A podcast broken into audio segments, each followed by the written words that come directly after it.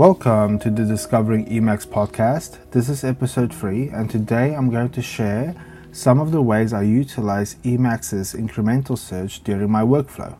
In addition, I'll share some configuration recommendations that you might also find useful. Displaying the number of matches in the mini buffer.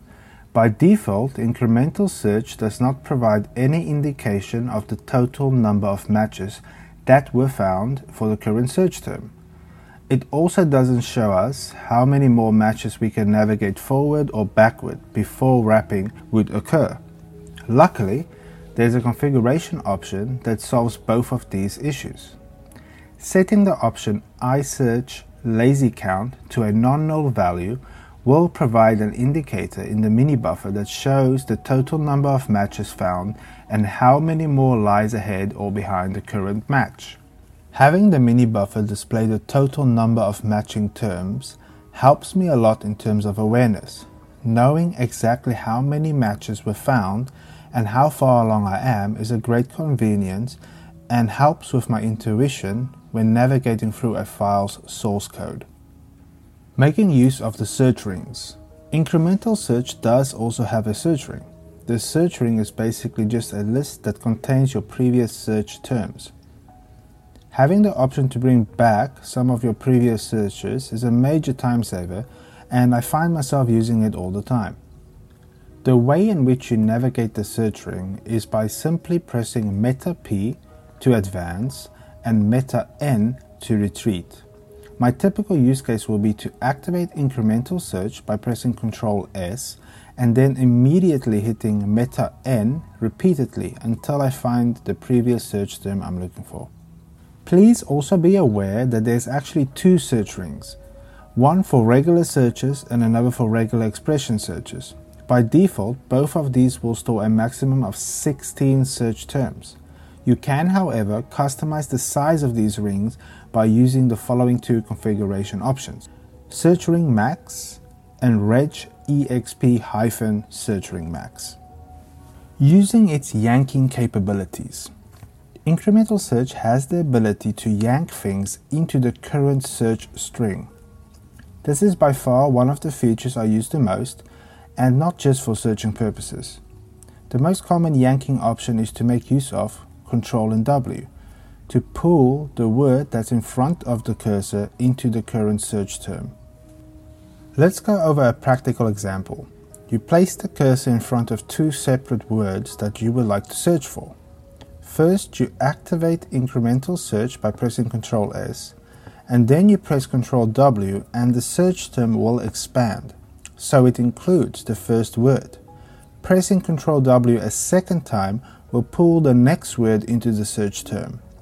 The incremental search now contains both words, and so you can continue jumping to other matches by pressing Ctrl S. It's almost like the selection expansion feature you might find in other code editors. I find myself using this feature to quickly yank one or more words so I can perform a quick search, do a query replacement, or simply do a basic yank. Here's some more yanking shortcuts you can use. Control Meta and Y can be used to yank one character at a time. Control Meta Z can be used to yank up until a character. I sometimes use this instead of long strings to yank everything up until the ending quote. Meta S and Control E can be used to yank the rest of the line. Emacs 27.1 added the option to make all standard movement keys automatically perform yanking operations when incremental search is active. I don't personally use this, but you can try it by setting iSearch yank on move to a non-null value. One other set of key bindings worth mentioning here is Control Y and Meta Y. They allow you to take an entry from the kill ring and append it to the current search term. So if I wanted to search for something matching the previous kill, I can simply activate incremental search and hit Control Y. You can also use Meta Y to cycle through earlier kill ring entries. Performing quick query replacements. This might be common knowledge, but I think it's still worth mentioning that you can transition from incremental search to query replacement by typing meta and the percentage sign. And with the aforementioned yanking capabilities, you can use incremental search as a convenient precursor to query replacement. Jumping to the first and last match. Sometimes after starting a search, you might want to navigate to the very first or last match. You can do this by pressing Meta S, Meta left angle bracket to jump to the beginning, and Meta S, Meta right angle bracket to jump to the end.